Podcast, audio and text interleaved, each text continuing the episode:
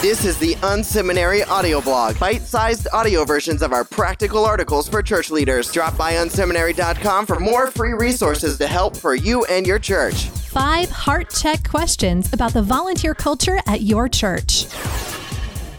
If you traveled to most communities around the world, you'd find a local church fueled by volunteers who are making a difference. Your church is powered by volunteers who show up week in and week out to serve other people and make ministry happen. I challenge us all to create compelling volunteer experiences that gather rather than repel people. Consider the following questions with your team to determine where your volunteer culture could improve. Are you helping them grow in their relationship with Jesus? At the end of the day, churches are about seeing people take steps towards Jesus. Core to why we exist is helping people develop their faith.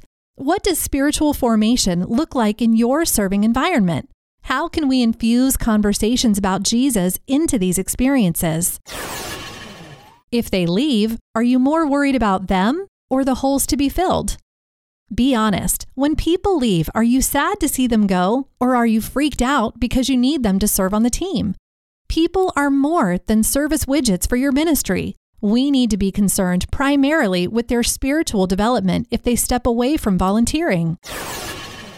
Do they feel like a number or do they feel cared for?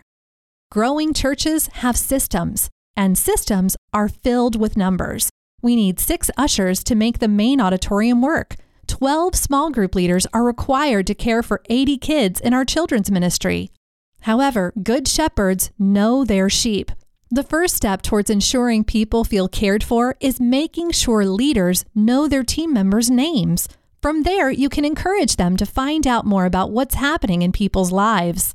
Knowing volunteers as individuals is vital for ensuring they are loved and cared for. Does volunteering with you help them with the rest of their lives? Volunteering with your church should benefit people in the rest of their lives. There are lots of development opportunities that can help grow your volunteers' leadership abilities, relational qualities, and technical skills. Train people so they can apply what they learn not only when they volunteer at church, but also in daily life. Has anyone ever connected with them outside of your programming?